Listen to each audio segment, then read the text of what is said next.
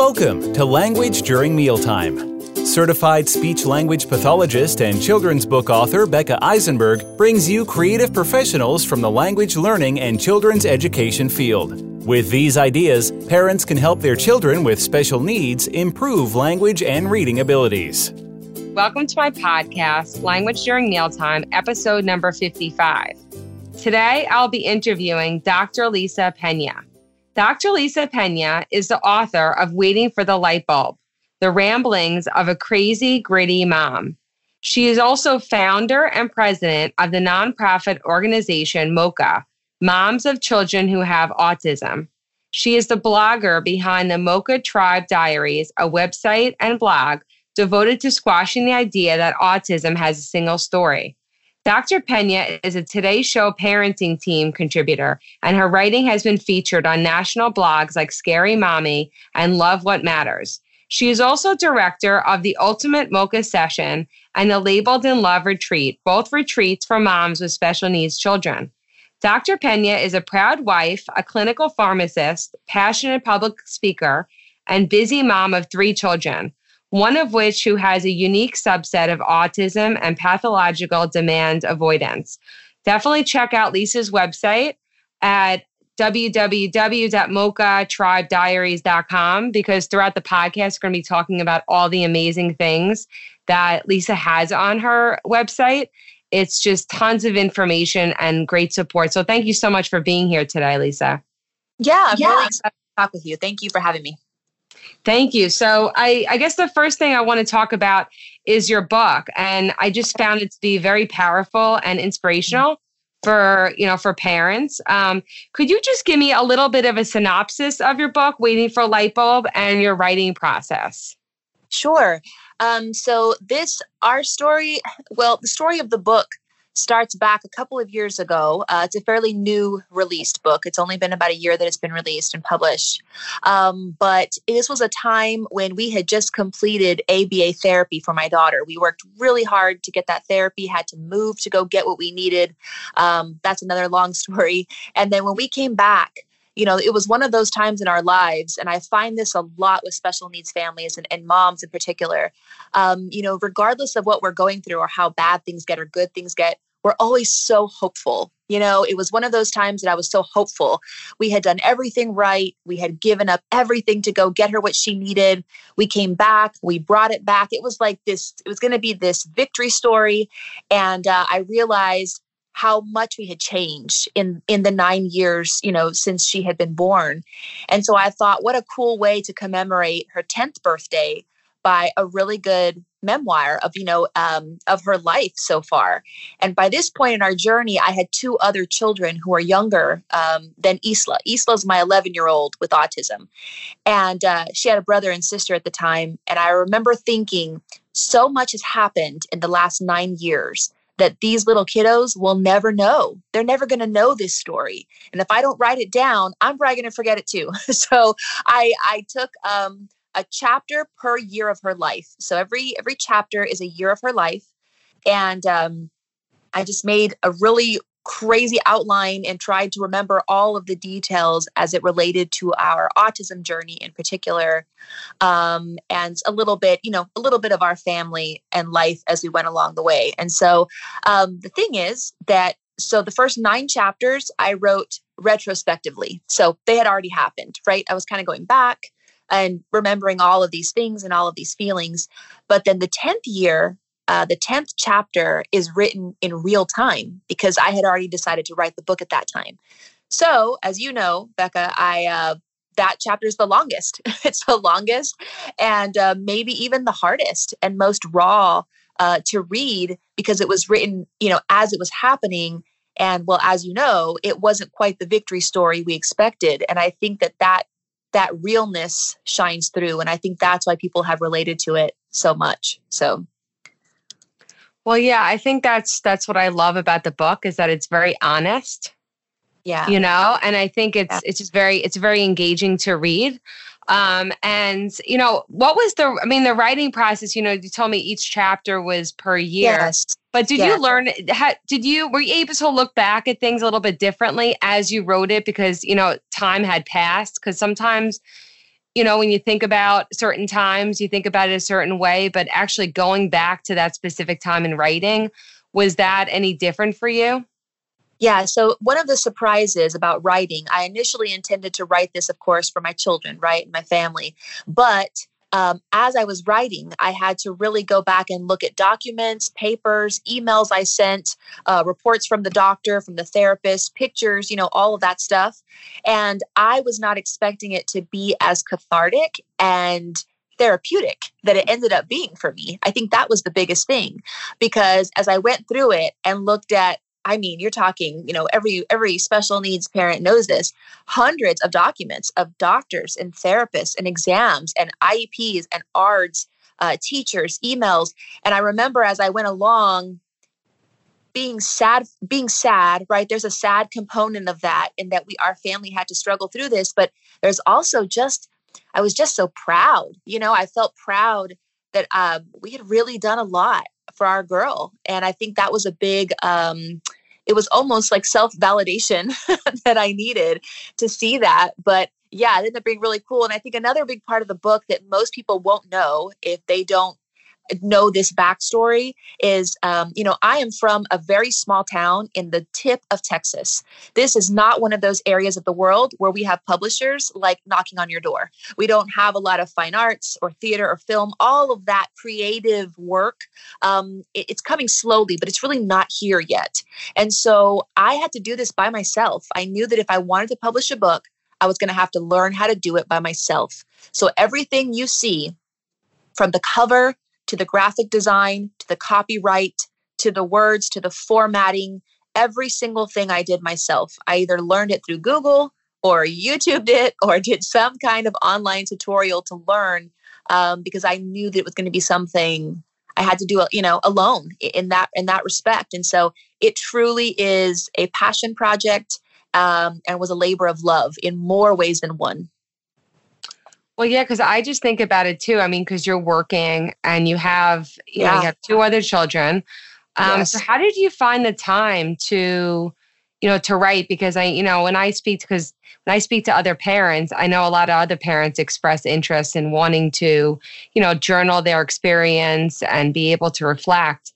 Um, and one of the questions I had is just how did you find the time? I mean, obviously you were passionate, so that you know that motivation. That, you know that makes a big difference though, because when you're passionate about it, you stay up later and you wake up earlier. And you know, I, I knew that that was the sacrifice that it was going to take, and so this was literally something that I would do under the covers in the middle of the night or I'd wake up and get an idea and I would do, you know, 30 minutes to an hour of writing or in uh now, you know, with all the technology we have, I have so many pieces of chapters written on my iPhone. You know, I was waiting for a gymnastics or I was in therapy waiting for Isla to get out or, you know, just uh, jotting down um, my thoughts or ideas. So it was a good year to year and a half of just accumulating the information where every day you do a little bit. It's it's not easy. It's not easy and it's not fast.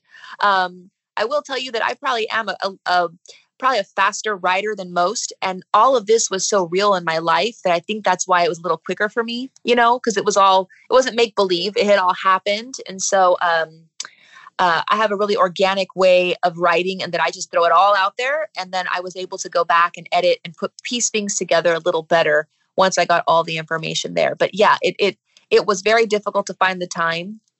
But I know for me, um, it was worth it. Probably wasn't very smart health wise to lose that much sleep, but uh, it, it was worth it for the end result to me. And I think that if there's enough passion behind it, it'll be worth it for, you know, for anybody else. But, but it definitely has to be something that you, uh, is that important. You know, it's that important to share.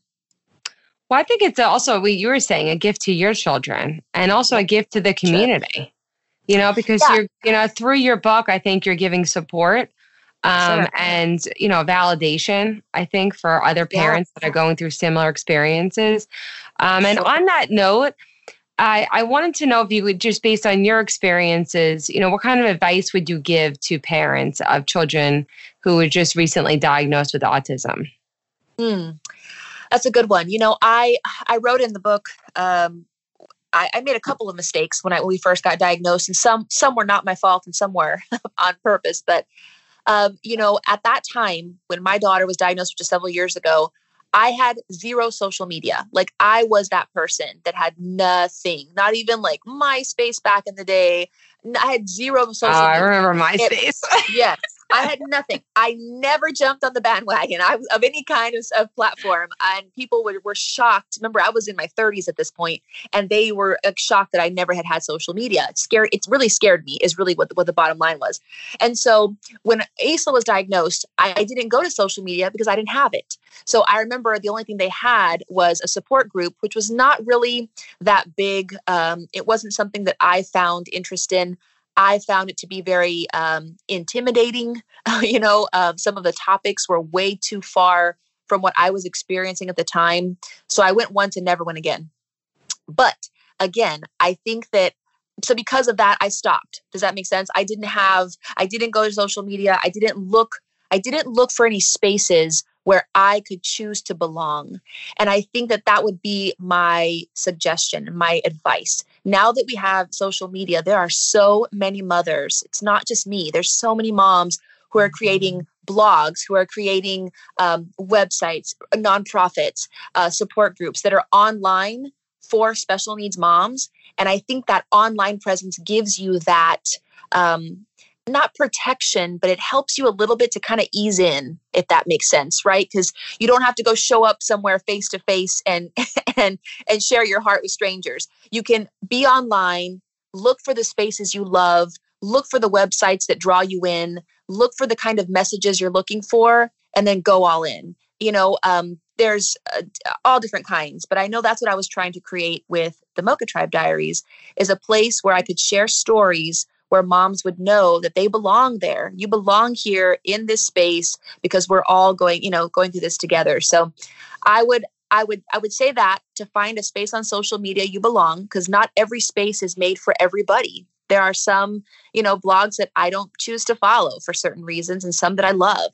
So I think it's great we have diversity and choices in that space. But the second thing, um, you know, a big part of what I'm doing, and I think we'll get to this a little later, I I would find the first opportunity to get face to face with another mom that has a special needs child. There there is something um, very healing and therapeutic when you can sit across a table from someone who has walked such a similar road than you. It doesn't matter who they are, how different their story is. Um, that that to me was something that I found through the Mocha Tribe Diaries, through sharing those stories, and uh, it was very much rewarding and healing for me that I was not expecting. I was tr- I was trying to give back, and really I was the one, you know, getting in return. So, um, finding social media presences that you feel are good for you and meet, you know, whatever your mission is in this journey, and then second of all, getting face to face with someone else that's going through what you're going through in any way, shape, or form. Yeah, no, I mean, I I agree with you because I speak, you know, I work with a lot of families with young children and that is one of the things I do suggest is just, you know, speaking to another parent that's been through it. Um, and I think this is a you know a good segue into the next question about about your website about the Mocha Tribe Diaries. So I was wondering if you could just talk about your website, you know how how you started it, um, and what's available on it because I know it's a huge source for support for a lot of families. And I just wanted to learn more about the journey of sure. how it began? Yeah. So it started with the book. Remember, we talked about the book. Um, I was I was feeling so um, I was feeling like the process was so healing for me to write my stuff down. You know, to put it on paper, it's on black and white. I almost felt like writing my story meant I didn't have to carry it so much, you know, in my in my heart, in my mind. Right, I could just right. put it down and leave it there. And I could always go back to it if I wanted to reflect, but I didn't have to carry it so much. And I think that alone was really a, a powerful, you know, metaphor of a lot of different things. But when I when I saw that, I thought, well, I have to test the book, right? I have to have people read it. Really, the intent was for my family and friends to read it because I want them to know our story as Isla moves around in our community, in our town, to know her. And so all of my test readers, I had about 30, I would say, in the beginning, um, just close family friends, they did not have special needs kids. So I thought, okay, I need to get this into special needs moms' hands, right? Because I want to know what their are they going to relate if their story is so different? Like, what? How's this going to go? And so I had this idea for um, a blog, but not only to share my book with them and to share my story, but once I shared with them, for them to share theirs with me. And then that way I could continue writing stories for them. So the Mocha Tribe Diaries is a compilation of moms who have read my book, and then we meet at Starbucks and they spend a couple of hours just telling me their story. Um, just like I wrote my book, like I wanted, I wanted my book to feel like you were sitting somewhere with a good coffee and just sharing with a friend. You know, that was the goal. I wanted it to be informal and conversational, and I wanted to give that back. And so yeah, we meet at Starbucks. The mom tells me their story, and then I'm able to use creative writing to give them a really powerful story to share with their friends and family, some of who don't even know some of the things they went through, you know, and in that way. And so I think storytelling is so, so important, um, way more important than I think we give credit for. And so that's what the Mocha Tribe Diaries is it is a, a sharing of stories um, in the most creative and impactful way that I can think of to do it.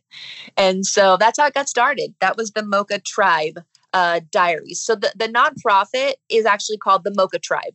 And then um, the website is Mocha Tribe Diaries, and that's where the blog is. So there is a part of the blog that has the the mocha stories. So you'll actually see the hands of moms around a, mo- a cup, a coffee cup, mocha one through eight.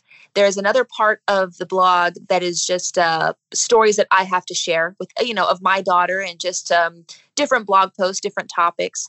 And then there's another component that I think we'll get to a little later about PDA, which is the unique subset of autism that she has.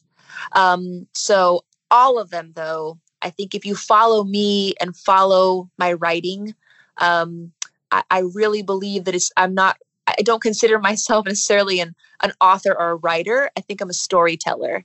And I really love telling stories. And what I tell everyone is I think that storytelling, a good story, will help people understand populations of people, um, opinions, issues that you wouldn't typically understand, right? That's the whole point of telling a good story. And if you understand something or someone that you didn't normally understand, quickly follows respect. We usually start to respect that group of people, that issue, that opinion. And right after respect comes love. And I think that with love, there's a lot of positive change that can happen. And I think that's what's needed in our our specific population of people dealing with special needs, whether it's our children or or the moms that care for them. I think that's such a good point what you talked about about you know, having the book for your community to, to, get, to get to know your daughter. I think that, yeah, you know, it's such an important, like, I never thought about that. Um, because even as she gets older and she has teachers, even the fact that the teachers could read it and they could really understand yep. her in a very deep way.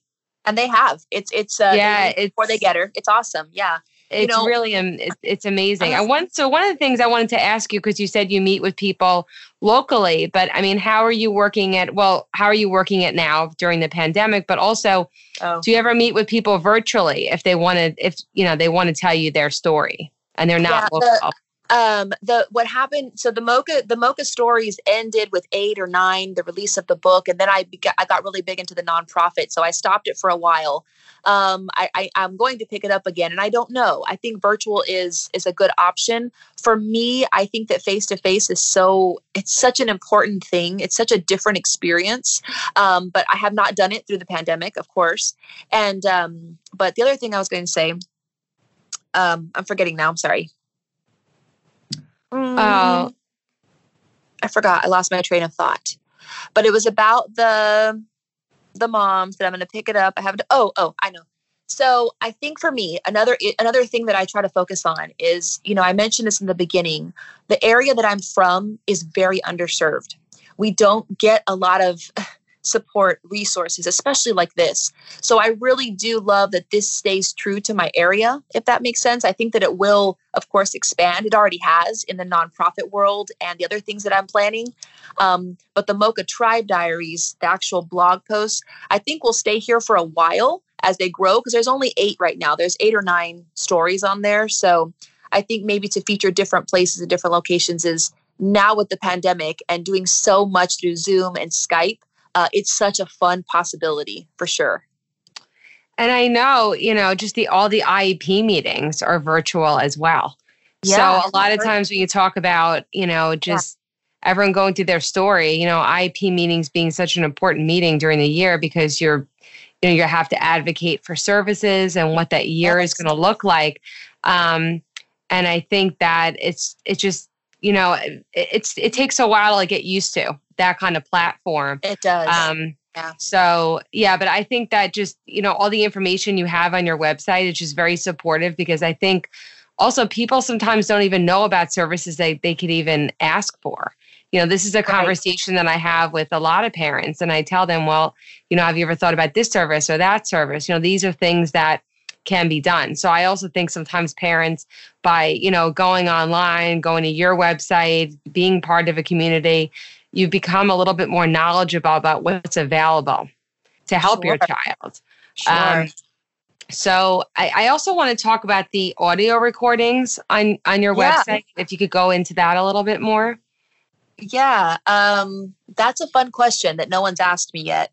And uh, I realized, remember, uh, go back to the book when you talked about how um, this was important to me to share with my community, right? Because we live and breathe in this community. And I think that what happens sometimes, especially um, with my personality, you come into something like this and you just want to change the whole world, right? I just want to change the whole world and I want everybody to know and I want everybody to do better and I want this and that. And I think sometimes we have to focus on just the world that surrounds our little kiddo right? So the whole point is if I share her story, everybody in the community, when they see her out and about, will know everything about her. They'll be invested in her and want to protect her and not avoid her. And that was important. Um, and I think that in order to do that, I had to get to my community in a lot of different ways not everybody wants to read a book. Some people want they love audio. They love audio audiobooks, right? And audio versions and they're mm-hmm. they're they're busy. They don't have time to especially a book. Um, even my blogs, if you read the Mocha Tribe, the, the diaries, some of them are pretty lengthy. They're a big, long story for that's written for a mama, and not everybody has that time. And so the idea for audio was really so that I could grab a lot of different people in. I wanted everybody to either listen or read or read and listen. A lot of people read and listen while I'm, you know, they follow along as I'm as I'm as I'm saying it. Um, but the really fun thing for me about the audio portion of the blog is that every single one that you hear that's recorded on the website, I did it one time the first time. It was very important to me to be authentic in the way that I read a story out loud. So the very first time I read it out loud is on that audio recording. Um, and so I think because of that, there's so much emotion in it because a lot of them are really emotional stories, you know? So um, it's just another way to reach people. And with that being said, the book also is available in Audible. The the Waiting for the Light Bulb is an Audible also. And just like the book, I knew I was gonna. I mean, yeah, just like the book, I had to do by myself or self publish. I knew that that audio book um, was important to reach more people, and I'd have to do it alone. So I literally made a makeshift little thing in my house. I got some blankets and some chairs and uh, bought a little microphone on Amazon. And I recorded that thing in the middle of the night when people were sleeping, when, uh, you know, little breaks here and there on weekends. And so the audiobook too is, is really special to me. That was another uh, big project and way to share. That's that's amazing because I had because you know I have Audible and I listen to audiobooks a lot. And yeah you know i think you know even when i'm walking or when i'm driving it's a, it's a different way to absorb information Sure. Um, and I love audiobooks that are read by the author because I, you know, your book is so emotional, you know, mm-hmm. and it's, it, yeah. it's, I think it would only, it should only be done. It should only be read by you. and I, think because you have the, emo- you experience it, you have the emotion and, yeah. you know, to have that book kind of read by somebody else, I don't think it would be the same. So I'm glad okay. that you brought it up just as an audio book because I know that you know, during this time, it's sometimes it's hard to get books. I mean, we're still, you know, you could still order and you could still get it yeah. delivered. But I know sometimes things are taking a long time. And by going to Audible, you could just, you know, download the book right away. So I think that is another great way of getting the information. And I agree with you. I think that what I love about your website is that it's just like so there's like so much multimedia to it and it's multisensory, sure. right? Um because yeah, everyone absorbs information in different ways. You know, some people right. are visual learners, some people audi- you know, they're more audi, you know, auditory learners. Um and so what I like about what you have is that you just have a variety. Um, right. and, and you're just so passionate and you, you know, you're really getting the information out there to help parents and just going to your website. I mean, anyone who's listening, going to your website, it's, you could, I mean, I could feel your aura from the website just immediately. You know, I could, yeah, it, it really is. It, it's, it's just wonderful what you've done with it. And it really hasn't been that long because when no. did you start the website? This was in, um, gosh, this would have been January 2018. So it's, yeah, a couple of years. Yeah, a couple of years, and I've been adding slowly. But um, you know, I'm a I'm a full time. I work full time. I have three kids, so I do what I can when I can. But um, I I knew that creating the website was going to be an important platform to use because um, you know social media's social media is tricky with all of their algorithms and what gets posted when and who, what you see and when you see it and so i knew there had to be a central place where all where everything could be found you know pretty quickly so it's shared on multiple places so I just want to talk a couple minutes about PDA. If you could talk a little bit about, you know, what that is um, and explain it to any parents out there that are listening. Sure. PDA is uh, probably a whole nother podcast, but I'll, I'll do my best. Um, through through the journey of the book, which you know since you've read it, the entire time that I was writing the book, there was a lot of mysteries i would say. There was things about isla that just weren't adding up. We knew she had autism but even that took a long time to diagnose um, because some things were just not presenting classically like autism but others were very clear to be autism and it really um, it tripped up a lot of different people from the te- from the schools to the, the medical world. And so through the process in chapter 10 i find out um, through even more research and digging that isla has what's called pathological demand avoidance and pda is a subset of autism. So think back to dsm-4 right? Because we're in dsm-5 now um, mm-hmm.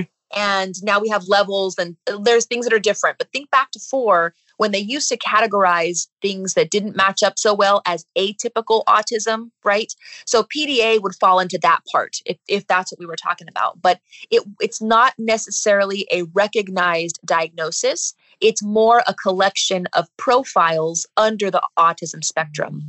And so I think that um, for us, just to give you a couple of points, there's eight characteristics, which we don't have time to go into all of them, but um, the biggest thing is think about uh, ODD. I don't know if you've talked about ODD on this site before, but the oppositional defiance disorder. I mean, um, I haven't talked about it here in the podcast. Okay. I know about it. Mm-hmm. Uh, sure. So if if so, just to give you a scenario, if oppositional defiance disorder, if ODD is I won't do it, right? We usually say it's children who won't do something. I won't do that. I refuse to do this. Uh, PDA is more of I can't do it. My anxiety is so high. I feel so lacking of control that I physically cannot do what you're telling me to do. And not only that, for some kids like my daughter i don't understand what's coming out of your mouth because i also have a language and speech delay. And then i also just want to make you happy but i can't read your face right now so i'm not sure how to react. So i'm going to react one way and hope it's right. There's a lot of different features in it um, but pda is just a profile underneath the autism spectrum. So it tripped us up for a while because some characteristics are are not very typical to autism. So one of the big ones is um, being socially, you know, a lot more socially engaged. Isla, when she was little, had eye contact and she was very friendly in fact sometimes overly friendly and we learned over time that that friendliness and that wanting to um, you know make a connection with people was was sometimes not understood very well by her it was just getting her you know the attention or connection that she needed at that time and so there's a really a lot back. I don't know how much you want me to go into it, but really what you have to know is that it is a profile of characteristics under autism. It's uh, started out in the UK. It's a lot more studied, and there's a lot of bloggers and YouTubers in the UK, but it recently came to the US. And today, this podcast is being recorded on the day that it's the National PDA Day of all of all days. so um wow. yeah so the usa now has their own. Uh, the pda in uk was the pda society. That was the really mm-hmm. big organization. And now literally as of this week the united states has their own pda association. It's called pdanorthamerica.com every oh, single thing that mm-hmm. yeah every single thing you need to know about pda is on there. It's a beautiful and awesome interactive website with all kinds of resources from webinars to YouTube videos to blogs, um, other resources. I'm working very closely with them now to try to get this book as part of the resources for them um, and hopefully do some guest blogs on there too for them. So yeah, there's there's a lot more coming and these are usually the kids that are very misunderstood because they're they're not fitting the mold of any particular diagnosis and it ends up being PDA. So interesting. So I'm so I'm so glad you gave us that resource, and it's also going to be in the description as well. A link to that yes. website. So and for anyone, mm-hmm. yeah, on my website, I'm sorry, on the the Mocha Tribe Diaries, uh-huh. I did an entire PDA series um, for the month of April. we were quarantined. I thought, what could I do every day that would keep me motivated because it was so so hard, and. Uh, every single day of April, I posted a different post about PDA. So if you go to Mocha Tribe Diaries under the menu, there's a PDA um, selection, and there are 28 different descriptors. I go through every characteristic, all different examples and real life scenarios that Isla showed us and how we've helped her cope. Um, it's just become a really great resource, too, that's just very much in real time and very realistic. You know, there's no, it's not a lot of medical jargon in there. It's real life stories from a real life family.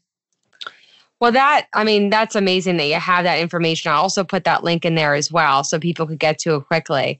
Um, that kind of leads into my next and my last question is about. Um, about this pandemic and you know just working with families i see a lot of families you know struggling because a lot of the kids um, don't understand you know what's going on um, you know it's hard for parents to get their children to wear masks if they are able to get outside um, and I wanted to know just, you know, what kind of any tips that you have for those families out there that are really struggling during this pandemic. There's um, a couple. This is a hard. This is a hard question, Becca, for me because I struggled and I'm still struggling. And um, I, I, don't have all of the answers, but I will answer it in a couple different ways that I know have helped me personally, just as a mother. Mm-hmm. Um. You know, regardless of Isla, because remember, I have other kids here too. They're all home. They've all been home for like ever, and it's it's uh, still going on. Um, and then a part specifically to to my daughter. Um, so for her, I will tell you, if you're talking about the mask, I think that for us, we have to really focus. Well, even for us, we have to focus on the importance of the sensory friendly environment, right? And I think a lot of times we think that's only for our children, but it's actually really for us too. And so I have this belief that our all of our senses in this home are important. What we're smelling, what we're tasting, what we're feeling, what we're hearing, right? From music to whatever, essential oils to the house being picked up or whatever, you know, where, where your desk is in order. There's all of those senses are so important to our mood, how we react, um, how we feel in our space and home. And that's very important to Isla too. She has a very different sensory profile at school than she does at home right? So I think she associates certain smells during certain times or certain feelings of certain things for different things at school. And so we're trying to mimic that at home um, by making her comfortable in those ways. So, like the mask, I already know this, you know, the sensory friendly scents that we use here at home, like our essential oils. So I've I, have i have dabbed that in the little mask that she has, so that she loves to put on that mask and smell that particular smell. Mm-hmm. Um, that's one thing that we did. I know for the mask part, and so I think just the smell alone, she's not feeling so much the elastic around her ears. She's concentrating on the smell if that makes sense. So um, we had a cloth one that was made, and that was a really easy thing. Uh, I know as far as the mask goes, but uh, for me, like I said, I've just tried to focus on making myself comfortable in the sensory world, knowing that everything else is really hard because I, I, I get that, and um, I'm not perfect, but I'm trying to do the best that I can. Well, yeah, nobody's perfect, and I think just as you know, just you know, I would say the past couple months, you know, speaking to a lot of families and doing a lot of parent coaching, one of the other things that I found helpful for the families is just, you know, creating schedules. Cause I think that's one of the other things that's so hard is because the kids, well, we all love schedules. And so it's hard when we don't have like a kind of like a set schedule for the day. Um, so creating, you know, a loose schedule, having a visual schedule, um, one of the things that's also been really, really helpful for the families that I've worked with is social stories. Um, and just kind of explaining to them. Um, I recently did this for an adult that I was working with with his family, just talking about in the beginning things that he can't do that is making him feel sad and mad, um, but then focusing on the second half of the book on what he can do. Um, and when he feels a certain way, what is he going to do? Um, so I think that's been one of the biggest struggles with the families I've been working with is just, you know, not having a schedule. And I've also noticed that a lot of families are also having, you know, sleep disturbances as far as the kids not being able to sleep the night. Um, but you know, I think like what you had said, you know, autism is not a single story. What I always tell people, because I've been working with children and adults with autism for 20 years, um, that, you know, you meet one person with autism, you meet one person with autism, you know, that mm-hmm. everyone is just so different. Um, and I think that, you know, your website, your book, all the stuff that you've done has been a great, is a great support for parents. So I think one of the biggest things is, you know, we can't always resolve these issues, you know, these problems. We're in a pandemic. Um, but what we can do is we can reach out to others that are also struggling and try to exchange some ideas, um, or even just being able to talk about it sometimes could just be a relief to just let it out. I think that that's I think that's part of it. I think we always want to fix the problem, and sometimes it's helpful to just be in a space with someone that gets it. You know, so um, mm-hmm. yeah, I've I've learned the power of that too uh, for sure. And just to speak a little bit backwards to yours, I was just going to mention here about social stories. We use YouTube a lot for social stories. I think people always assume it has to be a book, which I, we love using that too, like pictures.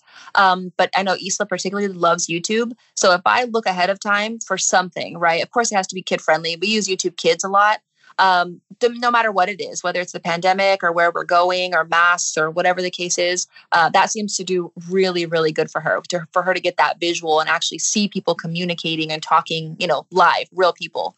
So that has helped too. But um, yeah, I yes. do. I like. I also like social stories on YouTube. So if yeah. you do have any, you know, channels that you that you like, I could also include that in there as well because I'm always looking for. Okay. okay. so that is that is a great right because it doesn't always have to be a book. It could definitely right. be a video.